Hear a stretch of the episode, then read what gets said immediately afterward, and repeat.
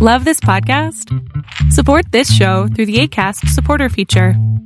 It's up to you how much you give, and there's no regular commitment. Just click the link in the show description to support now. I'm Sandra, and I'm just the professional your small business was looking for. But you didn't hire me because you didn't use LinkedIn jobs. LinkedIn has professionals you can't find anywhere else, including those who aren't actively looking for a new job but might be open to the perfect role, like me. In a given month, over 70% of LinkedIn users don't visit other leading job sites. So if you're not looking on LinkedIn, you'll miss out on great candidates like Sandra. Start hiring professionals like a professional. Post your free job on linkedin.com/people today.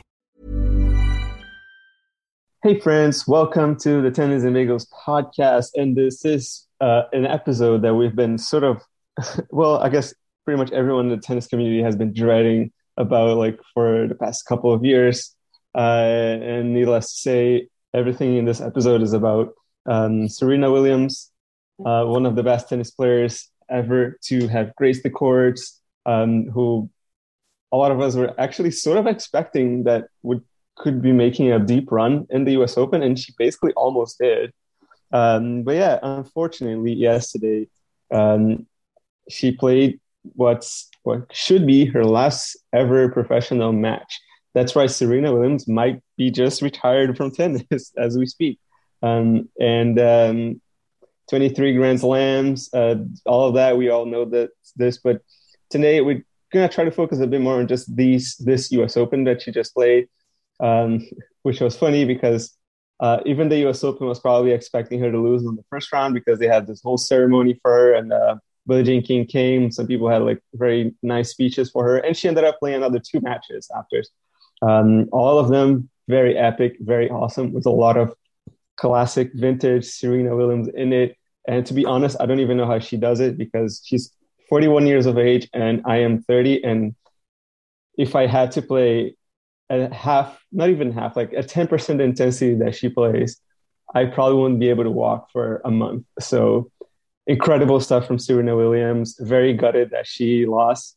Um, and yeah, I'm here with Owen and Vansh, and we're going to be trying to talk about um, the awesome matches that she played in this week. And uh, yeah, how you guys doing, guys? You, you doing good, Owen? gesturing at Vansh to go first. Sorry. Yeah, um, yeah uh, I, am doing well. Uh, excited to talk about Serena, but a, a bit sad, as I'm sure everyone else is yeah. Yeah i'm i'm pretty excited for this episode because um obviously when you have someone as big as serena williams it's kind of extremely difficult to find the words and context to put her legacy in perspective because she's one of the most iconic sports figures and just transcends tennis in a way we like we haven't seen before. So this is uh this is going to be special and we're going to try to do this justice as best as we can. Mm. Yeah, and I guess we can just start from the beginning. Like her first match, she played. I think she won six three, six three. A phenomenal performance, and um, yeah, Arthur Ashe was full. Um, she gave a good serving performance. What do you guys think of that match? Yeah, well, yeah. So I, coming in, uh, sorry. Um, you I, can start, Marsh. get yeah. better at this. I'll let you go first. That part out. We are sorry. We are we are very. Uh, we are I'll, still I'll let you shocked. go first for, for everything. okay, sure. Yeah. Um, okay. I, I think what's impressed me the most about her run is that um, she kind of played herself into form. I actually wasn't that impressed with how she played in her first match. I think she had um, maybe five double faults in that first set, and I felt like um, it wasn't that she squeaked through that match really because the scoreline was pretty comfortable, but I didn't think she was anywhere near her best. Um, but then against Kontaveit in the second round, I thought she really played herself into form and she was hitting, um, she was moving better. I thought she was striking the ball better from the baseline. I thought she served better. And then I thought a lot of that form carried into the match she lost against Tomljanovic. Um, but yeah, in that first round, I felt like there was definitely some rustiness there. Um, I think it's easy to forget just because of the presence she has on court she really hasn't played much tennis in the last year, two years. Um, and unfortunately, like rustiness affects everyone. Um, even when the greats come back, it takes them time to find their game again. Um, but I was just impressed at how quickly she did that. It was like it took her one match. Mm. Yeah, for me, it was just uh, really cool and exciting to see um, the ovation that she got when she entered the court for the first time against Kovinic because Um, you know, I had kind of imagined what it would be like in the in a situation like this, but it even exceeded that.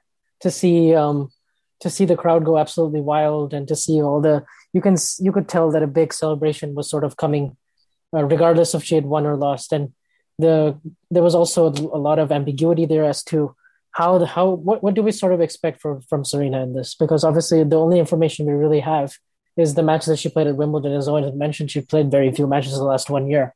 The the match against Tan at Wimbledon, which was a really exciting match, you know, three setters, and it went it went all the way to the super tie break, and then of course you have the the Toronto matches that she played, and then the where she lost to Bencic, but won her match before that, and then the Raducanu match. So from this standpoint, I felt like there was a release of uh, pressure from on Serena's end because it felt like at least no matter what happens, her career and legacy has been spectacular so far. And so, however it, it plays out, at least the pressure is sort of off her shoulders. And I could see that because in the beginning she wasn't really playing her best tennis. Um, as Owen mentioned, she was. I thought she was quite rusty uh, as well. Like in the first six or seven games, even went down.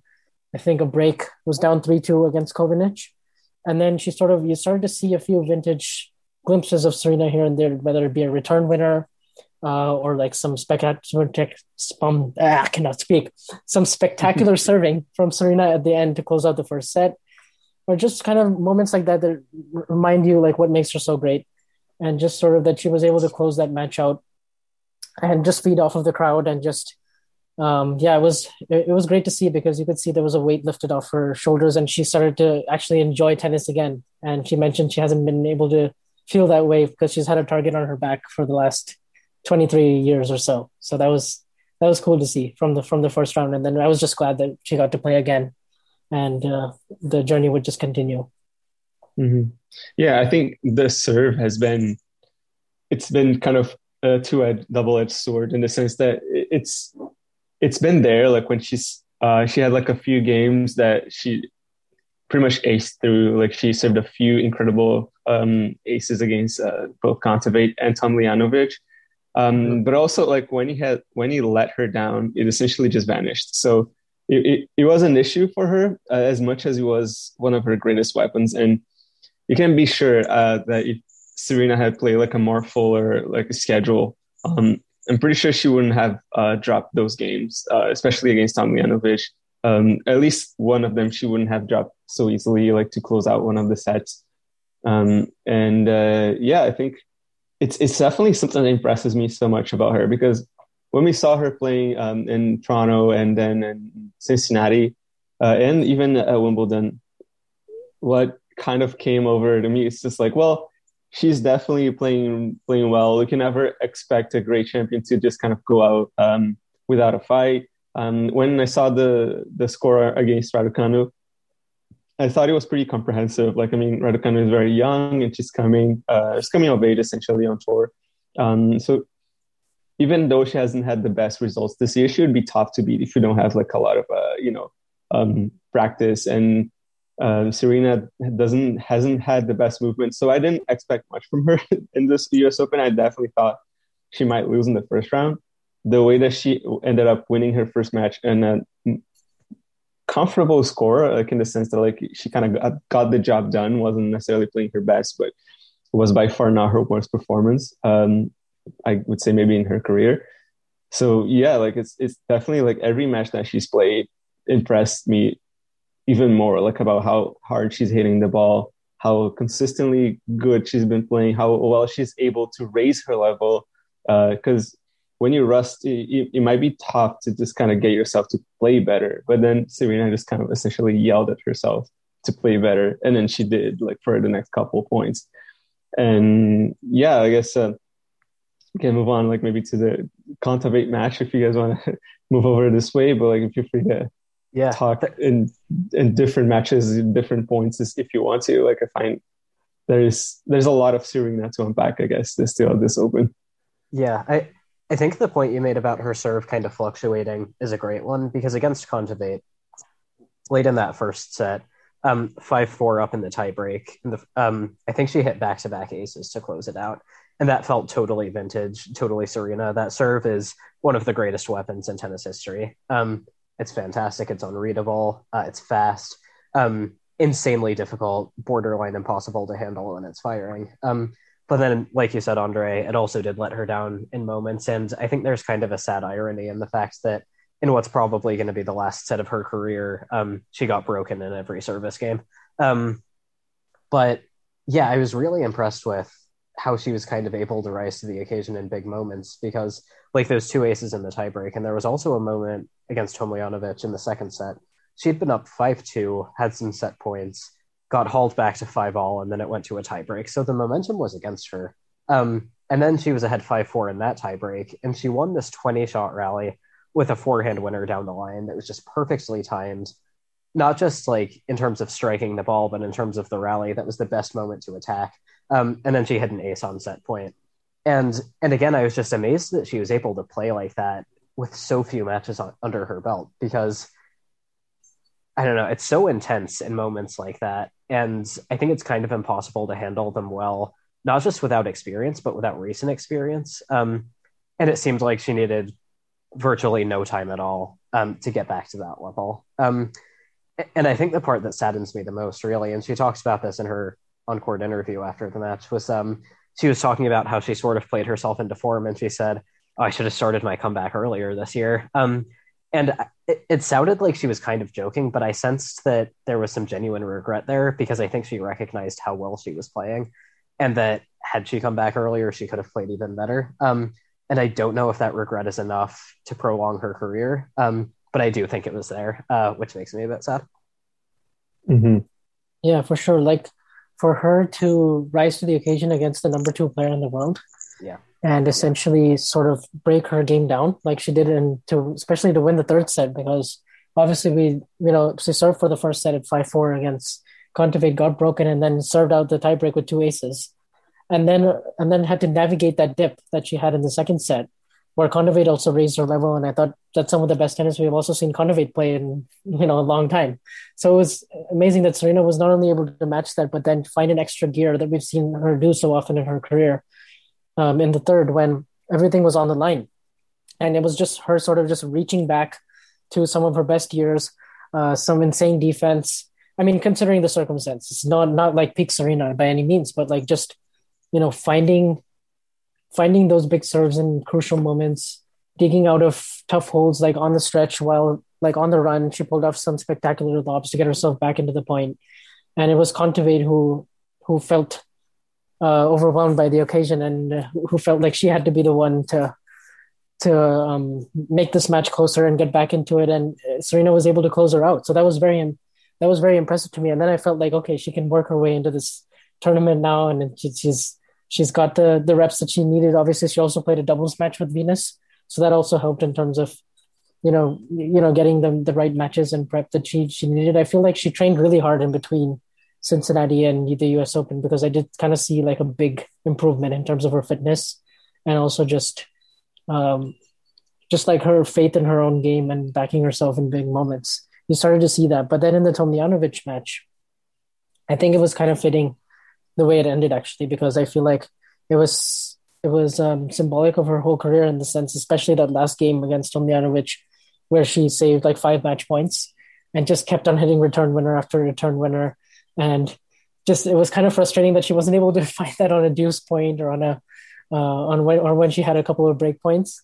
But it was it was crazy that she was that was the longest match she's ever played at the U.S. Open in 21 years, and that's how she goes out. Even though she got big, uh, even the, even though she got breadstick in the third set.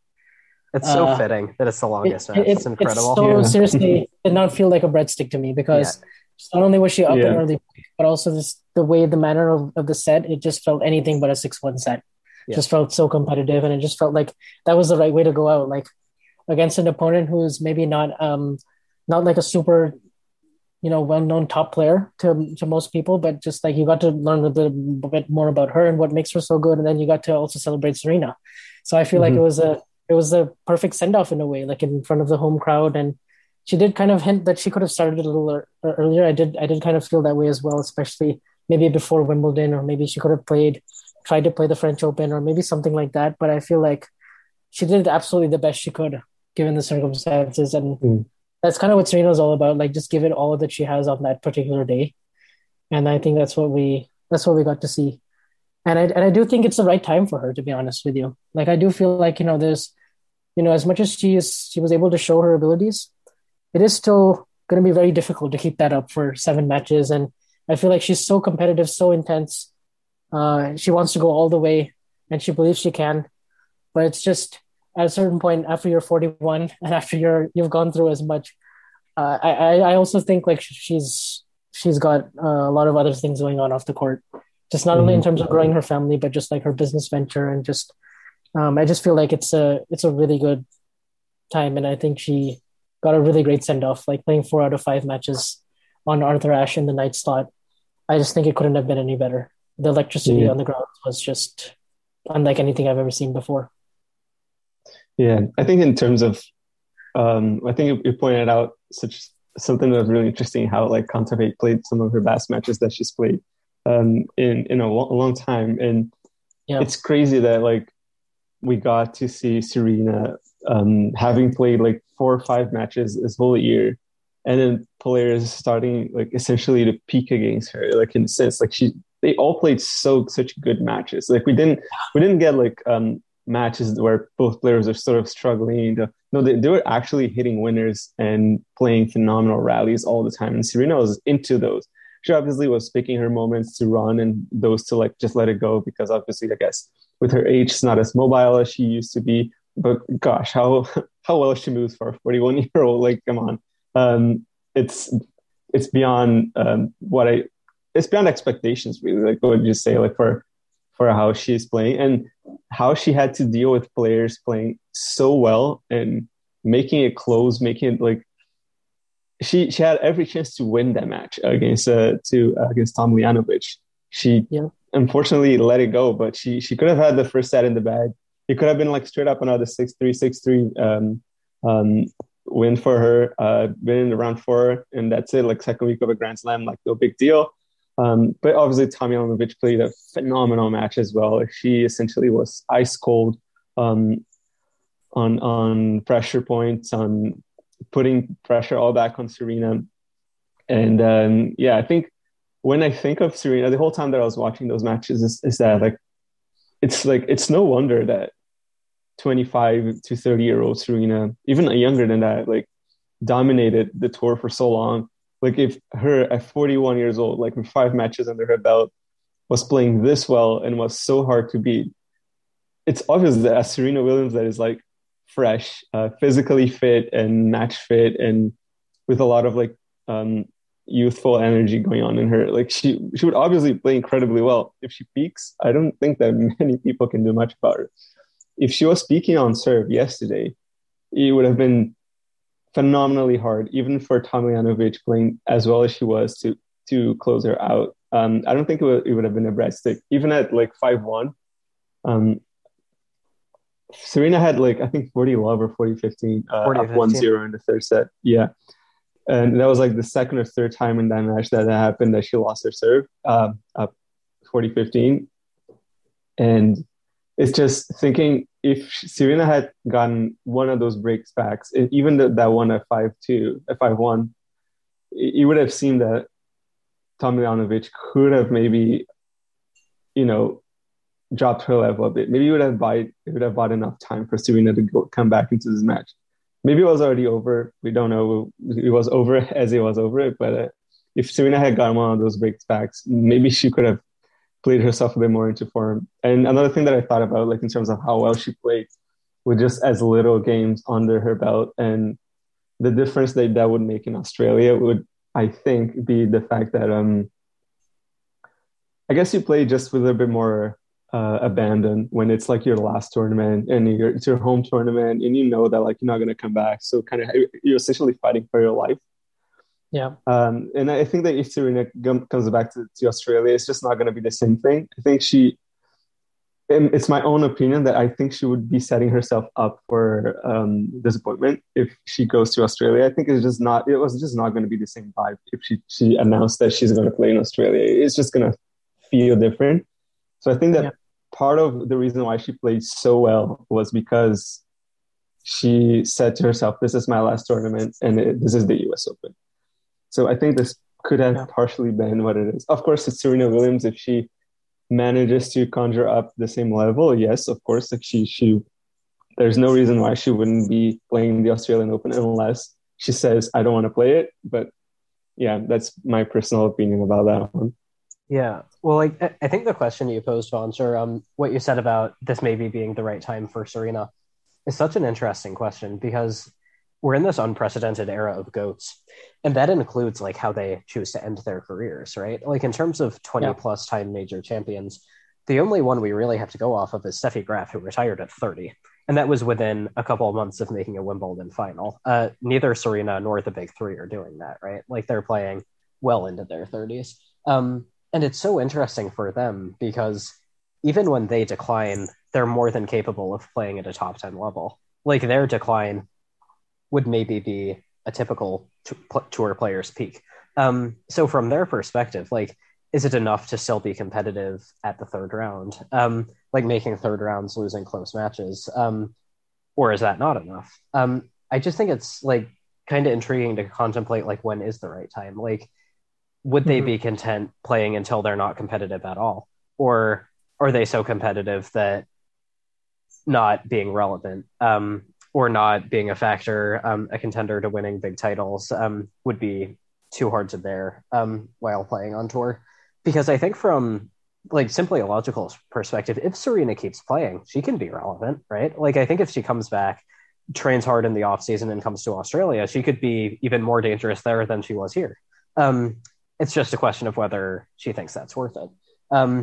And I'm going to be interested to see how the big three choose to end things as well, because even Federer, who's the oldest, um, when he was playing last year at Wimbledon on one leg, uh, he made the quarterfinals. Like um, if you take out the context, that's a great result. Um, and so I think it's interesting to consider like when is the breaking point for these uh, these players, these legends? Like what is the eventual decisive decision making factor for them? Yeah, and and the thing is that that's so fascinating because there's so many different ways that they look at it, right? It's purely just okay, the results on the court, but then contextualizing that with with how much how many matches you've played recently, plus then factoring in your family, plus then factoring in, you know, um, obviously sponsors, business side of it. That's one thing. But then, you know, just how long, how much longer do you want to keep on putting yourself under fire like that? Because the reality is, expectations from Serena, it might seem might seem amazing that she got to the third round or the fourth round um, in a major, but people people on the outside might think, oh, if Serena's not winning, she's done, you know, or stuff like that. And so it's kind of hard to like separate those two things because obviously the the people who are not so much in tennis like we are, you know, they might they, they kind of just associate Serena with like automatic winning titles, even though you know it doesn't quite it doesn't quite work like that. And I think for her opponents, it's kind of it's kind of interesting to see how they re- react to it as well. Like because on the one hand, like many of them look up to Serena, many of them have watched her win several titles and uh, and you know be the greatest and all that. Um, and they've also at one point maybe they were very intimidated facing facing against her when she was in her prime and you know maybe already they were down three love before they even stepped on the court that's how big her aura was and that's how great serena was but now when they play her they look up to her but they sort of relish that challenge and they want to peak and they want to be they want to make themselves extremely you know by beating serena you become extremely relevant and you become like a like you become known for a long time. And you also add to your legacy. You also i feel like that and then that sort of spreads around the rest of the tour and then they believe that they can beat her. And it just it's sort of like the cycle of just like you know like passing the torch but to like several different players. And it's kind of not how that's that, that's why it's sort of like there's never a perfect ending in terms of in terms of like sending someone off like so someone someone's career as big as serena would take like years and years of like sending off to like make it seem like okay now like it's truly sort of that air of invincibility and aura is sort of fading away, but like it's just so hard to keep chipping at that. That makes sense. So it's just kind of an interesting dichotomy, I feel like, for the players because they look up to her, but they also want to really badly beat her. And it's just kind of like, is she willing to go through months and months of training? Because clearly she put in a lot of work to get to this um, US Open third round and like wring absolutely every last ounce of her career that she had left. And I think as long as you you know know in your heart that you've done that then i feel like you know you know that okay you gave it your absolute all and i think serena has so she can definitely be extremely proud of that. And honestly, those four slam finals that she lost, you know, in the time it might have felt like, oof, we're not used to seeing Serena lose like this. Oh my goodness, you know, the aura is fading away. But now I look back at those four finals and I'm just amazed at how she was able even able to get herself in those positions in the first place, you know, to make four major finals plus two major semis semis. Uh, another quarterfinal where she rolled her ankle against Pliskova. That could have been another semi. It's like all these chances she still managed to manufacture all of those after having so many complications with um, giving birth to Olympia and being in her late 30s. And she still played so well to get to those finals. So it just it's just kind of in a way I feel like it added to her legacy rather than hindered her in a way that makes sense. I kind of look at those differently now. Yeah.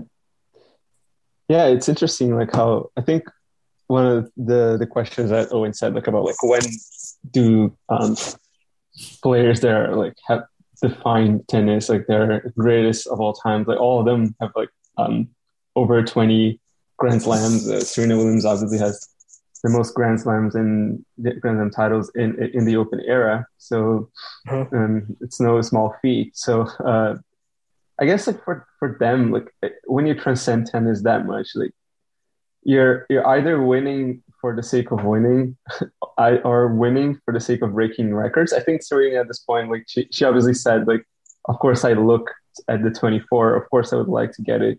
But there is also uh, the understanding that her record is different in a lot of ways.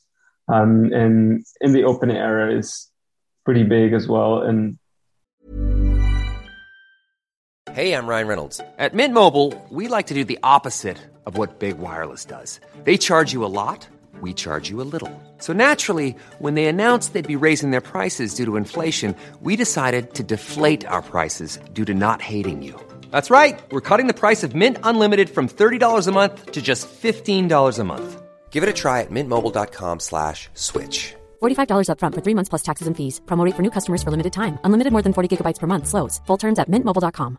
Planning for your next trip? Elevate your travel style with Quince. Quince has all the jet-setting essentials you'll want for your next getaway, like European linen, premium luggage options, buttery soft Italian leather bags, and so much more. And it's all priced at 50 to 80% less than similar brands. Plus, Quince only works with factories that use safe and ethical manufacturing practices. Pack your bags with high-quality essentials you'll be wearing for vacations to come with Quince. Go to quince.com slash trip for free shipping and 365-day returns.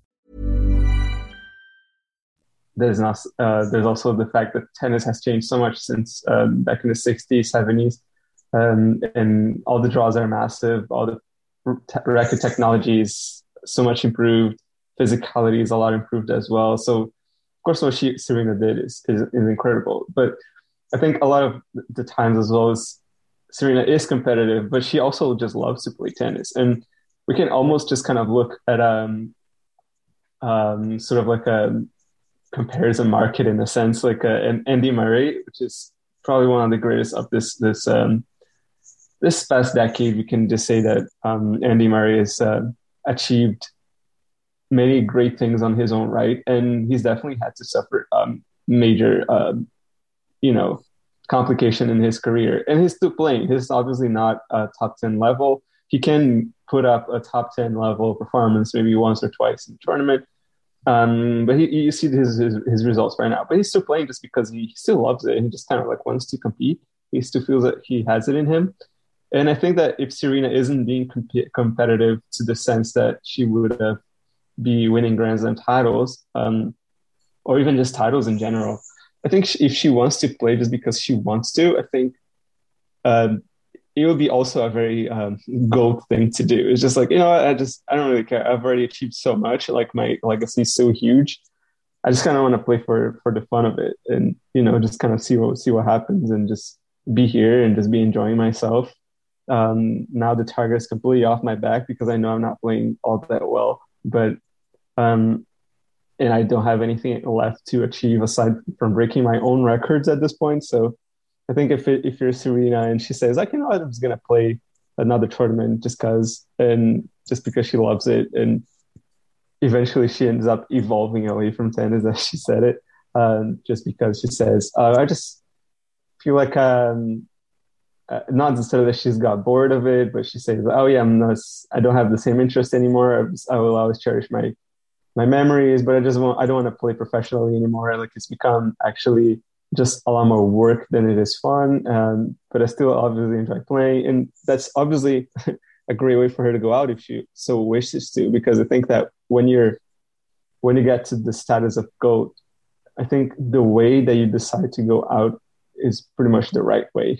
Um, so so long as it's on her terms, and I don't think there is any there is not not a lot of ways that she can go out now that is not it's not on her terms. I think if she went out due to injury, if she kind of um, had a massive injury like torn a ligament at the U.S. Open, that would have been extremely sad because that would obviously end her career right there and right now. She wouldn't even have a say in it. But now that she's just lost and she's she seems very fit, I think that by the time that she says like, "Oh yeah, I, that actually was my last tournament," um, I think it would be extremely fitting. It would be a perfect ending, just a boss ending. It's just like, yeah, now I'm done, and that's it. You know what I mean? It's, it's almost it's more bossy than Sampras winning the U.S. Open when he retired.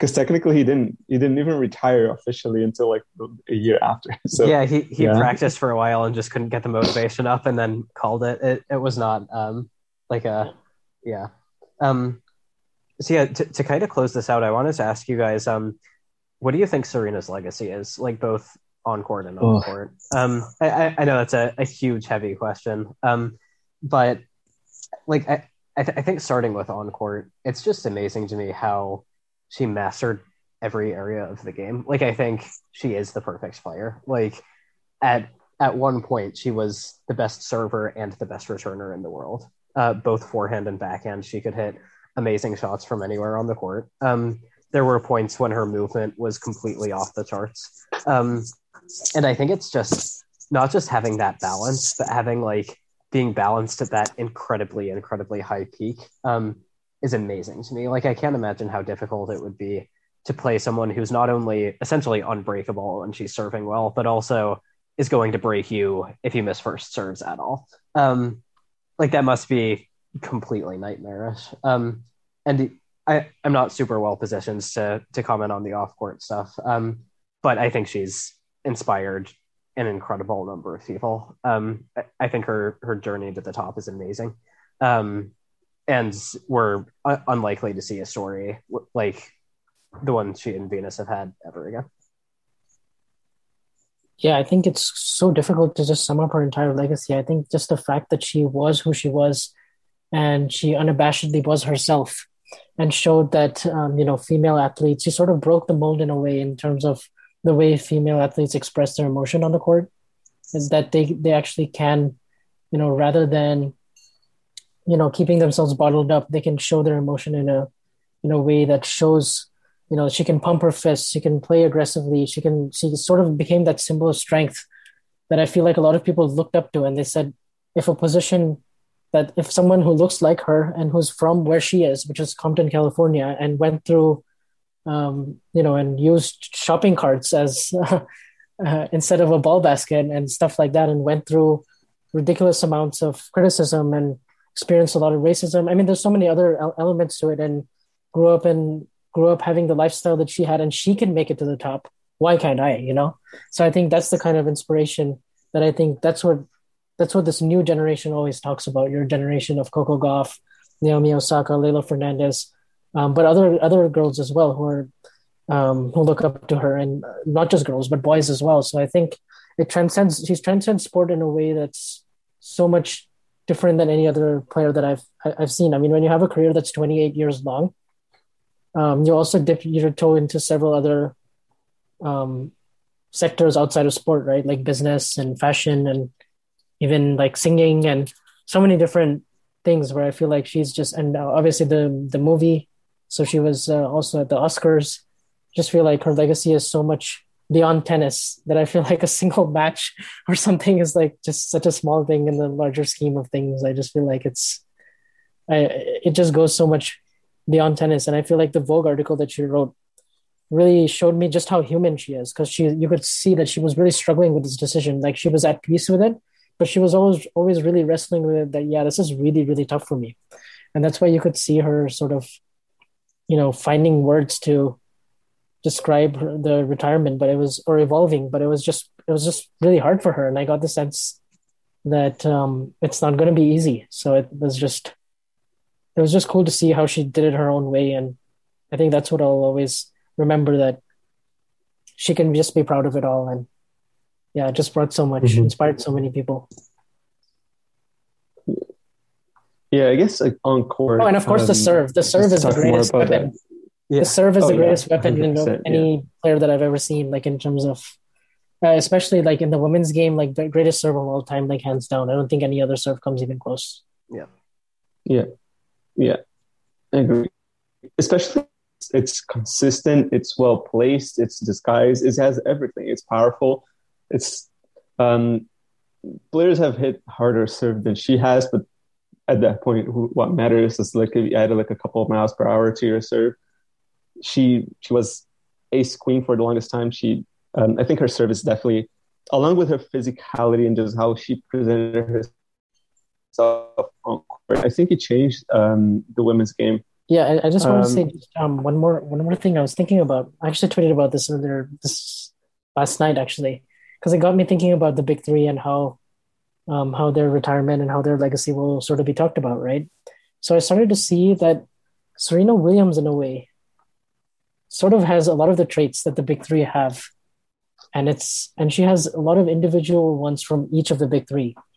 Like in a way, she's sort of a lot like Rafa in the sense that she she has that competitive drive, that intensity, that will, like impeccable physical strength. She's extremely demonstrative, fist pumps all the rest of it, celebrations, and she's really, really um, remarkable at enduring pain. That's another trait that Rafa has, and I feel like Serena has all of those traits. And then you you look at someone like Djokovic, right? He has such inner self belief. He's very open about being the best, right?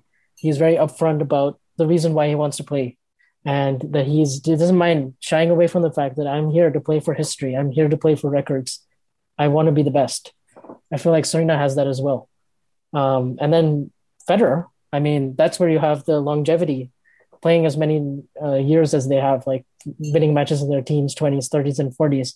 Obviously, you talk about the serve. That's a really big pillar of Federer's game, more than the other two, I would say.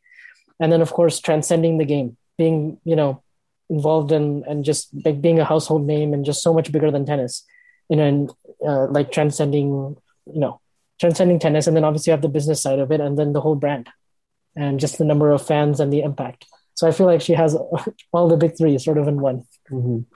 yeah. yeah I, I, think to, to i get that yeah. sure yeah i guess to to comment a bit on that like somebody commented on the twitter account yesterday that not a lot of comparisons are made the other way around uh, from like women towards men but a lot of like from men towards women. And um this is obviously a valid like com- um, not necessarily a complaint but like really it's just a, a feeling that just it's a very very, very valid feeling towards like uh, women's sports uh, to men's sports. And i think that if while you did compare the big three to serena in a lot of ways i guess you'd be even more fair to like compare just the other way around as Serena to the big three. Like the big three do have a lot of things that Serena did brought to the game, bring to the game. Mm-hmm. And Serena actually started earlier. like she started winning in the nineties, yeah. um, which was before Federer actually started like get his, getting his game together, even though they're about the same age.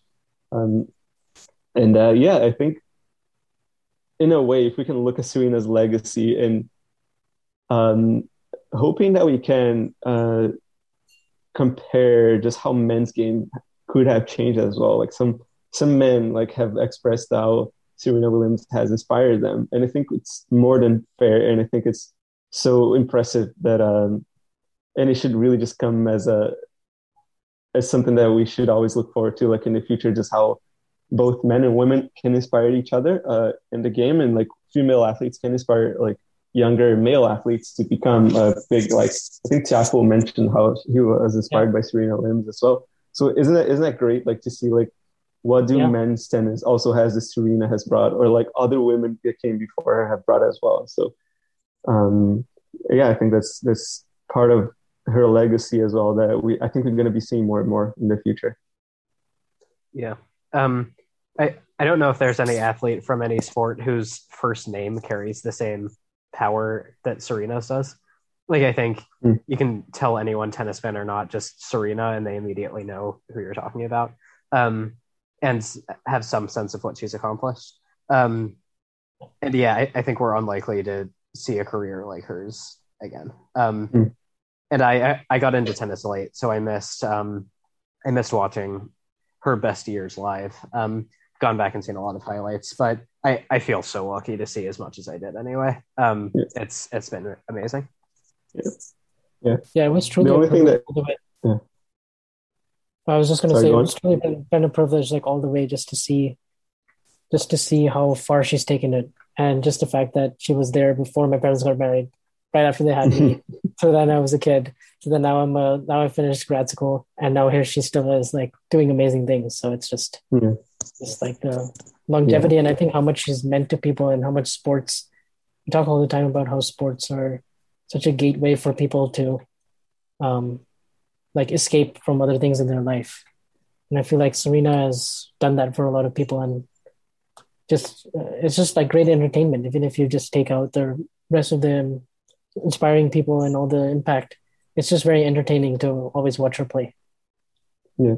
Yeah, I think the the one interesting thing about Serena's career is that back when she was winning it all and just completely dominating the tour, it was just really hard being a fan of anyone else other than Serena, because you you would know that Serena was the ultimate obstacle to to to surpass, and I think that now that she's retiring, it's just really good to um, look back and realize that it was just really good to have her on tour, even if you were a fan of like anyone else back in the day, like if you're a fan of Dementieva or Dinara Safina, um, just to see see that Serena did what she did, I think it's it's way better that we had Serena than if we hadn't had Serena. So yeah, we're obviously very thankful that she appeared in that sport. So yeah, yeah for any sure final remarks? This uh this us open actually the send off it kind of reminded me of andre agassi um in 2006 because you know obviously pete sampras is sort of the extreme where he just totally retired like on the high like winning in 2002 and then tried to train but then stopped.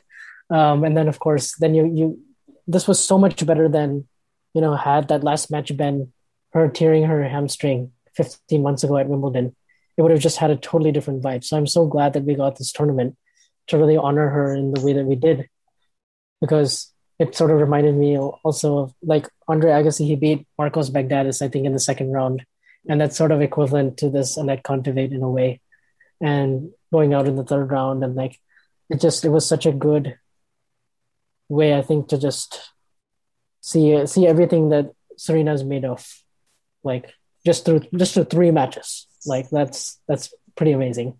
I think. Yeah. Mhm. Yeah. Yeah. So speaking of Agassi, um, for Serena's first match this tournament, um, I was at the gym with a friend, and um, I, so I watched the first set like on the screen, um, that was in front of one of the treadmills, um, and I'd gotten my friends to read Open, um, and so when it like sort of showed a montage of Serena at the beginning, and then a bunch of other great players, I was like, look at the screen, that's Agassi, um, because he was on there for a second. Um, but yeah, that's it. um, that's that's the whole Yeah. Um, but yeah, it's just um, just so lucky that we got her, that her career was this long and that her U.S. Open run was this long. Um, and yeah, I think um, whenever I'm sad, there are um, a lot of highlights that I can go back and revisit, um, and that's lucky too. Yeah. Speaking of books, is there? I'm sure I, I don't follow that much like uh, that, that aspect of tennis, but it, there must be a few books about Serena Williams, right? Is there like any biographical one? Owen, you would know it. I think. Googling now. Okay. Um, so I, did see, see on Wikipedia she wrote an autobiography, um, 2009, I think. Um, Mm. let's see. Um, Serena Williams, My Life. Um, yeah, well, looks like there is one. Well, in, in that I- case, I, if I will be buying that out- shortly. Yeah. Yeah, if it's that outdated, I could definitely like this from actually 2009. I'd be excited to see if she has plans on releasing another one soon, or like if somebody is doing work to release one soon. That would be really cool to read. with uh, her latest accomplishments in her career up to the end of it. I think it would be really awesome.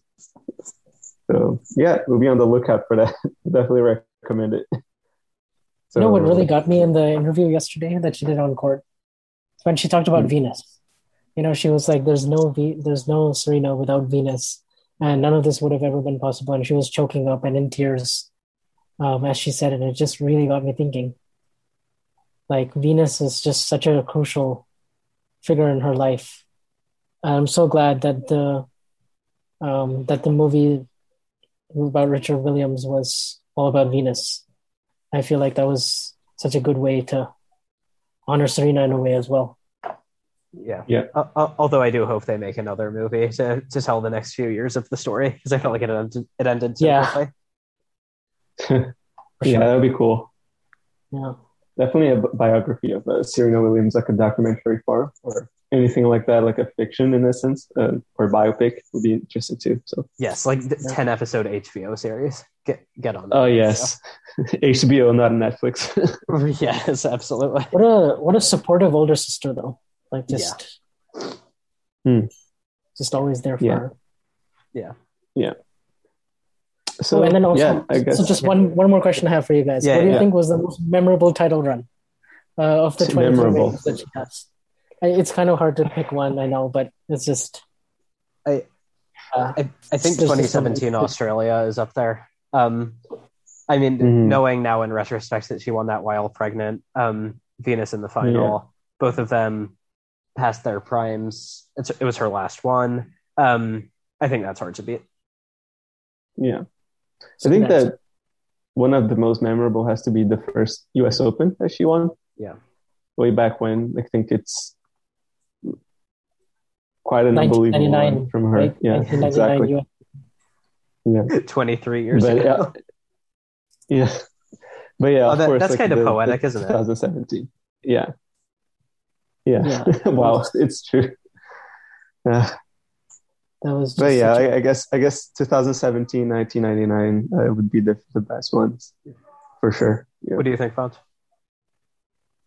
the 1999 one is the one that stands out for most people because she beat so many grand slam champions on the way right she beat like martinez it was like five uh, she beat davenport or no she beat she beat martinez then she beat Seles.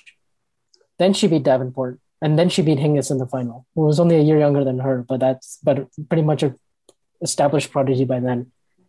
Yeah. So that was uh, that was spectacular. I think when she was asked this question, she mentioned something interesting. She mentioned the 2015 French Open, and that's sort of one that hmm. stands out to me as well because um, she won the French Open in 2002, and you know this was the, this was her least successful major. So it took her, you know, it took her so many years that's to true. then win it in 2015. And if you remember in that tournament, she was really really sick she said uh, she said yesterday that she almost uh, she almost died in that tournament because of the flu and just everything that was surrounding it. And I still remember those matches she played against Sloane Stephens and Azarenka from a set down, mm. and Bacsinszky in the semis from a set down, and then the final was pretty memorable too because she was. It looked like it was going to be a very straight and easy. Yeah. Two set victory, and she was up like 6 3, 4 1, game points for 5 1 and then she loses that set in a tiebreak, and then just plays like some vintage tennis at the very end yeah. to close it out and win the French Open for the third time. I, I think she was even down 2-0 in the third set, and at that point, it's like, okay, this has really gotten away from her, and then she just won six games in a row. Yeah, yeah, like out of nowhere. Uh, it it's crazy, like when yeah, when Serena can play well, like I guess it's it, it's just really hard to stop.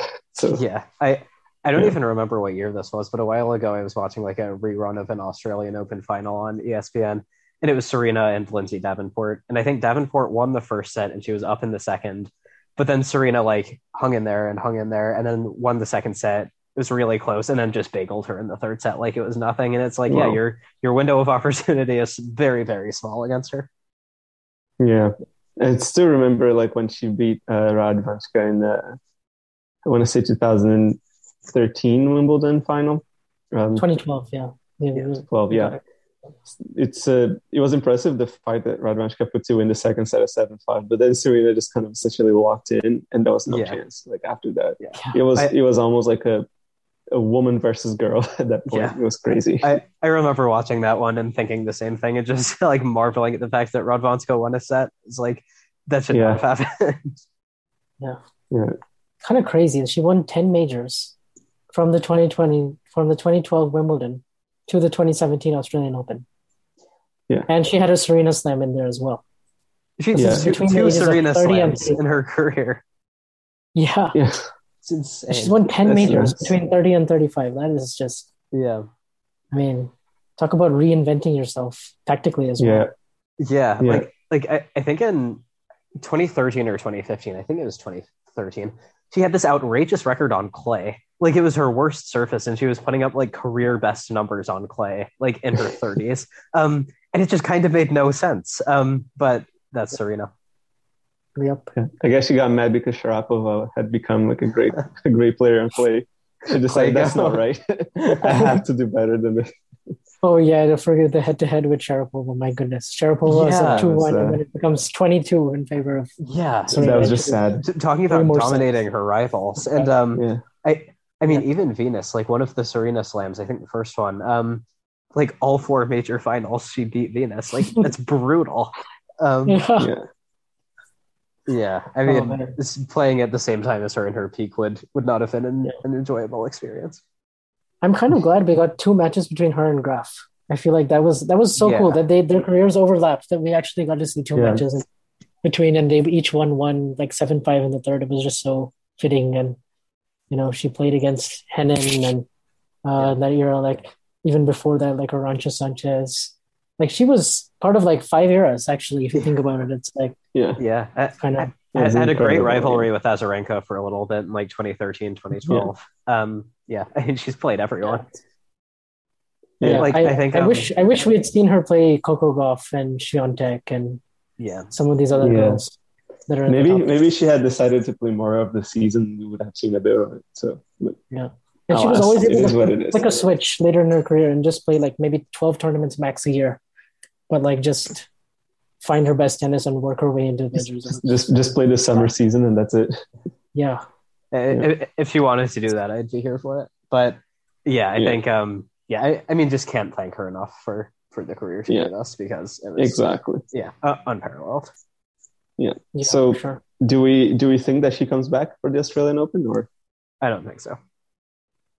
I think it's going to be a negative as well. I, I just think she's going to be at peace and eventually she'll Yeah. Put it all in perspective and she'll realize this was Yeah.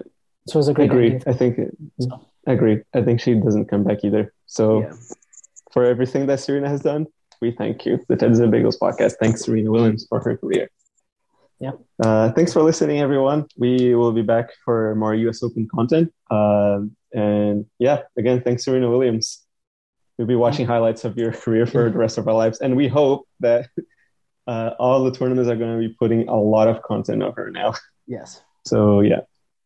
Yep. Cool. Absolutely. Uh, Thanks for listening. I did also want to want, want to pop one more thing really quick because I did do a Yeah. full episode with Steve Flink, and that was talking Yes, more about her gonna- career in depth and just uh, some of the more statistical things and career achievements and looking at her career and rivals and all those other things that uh, are more much more tennis oriented and yeah. much more. We're going to be putting that up in the yeah.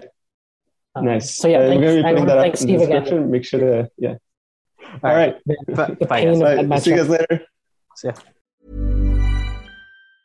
Mom deserves the best, and there's no better place to shop for Mother's Day than Whole Foods Market. They're your destination for unbeatable savings, from premium gifts to show-stopping flowers and irresistible desserts. Start by saving 33% with Prime on all body care and candles. Then get a 15-stem bunch of tulips for just $9.99 each with Prime. Round out Mom's menu with festive rosé, irresistible berry chantilly cake, and more special treats. Come celebrate Mother's Day at Whole Foods Market.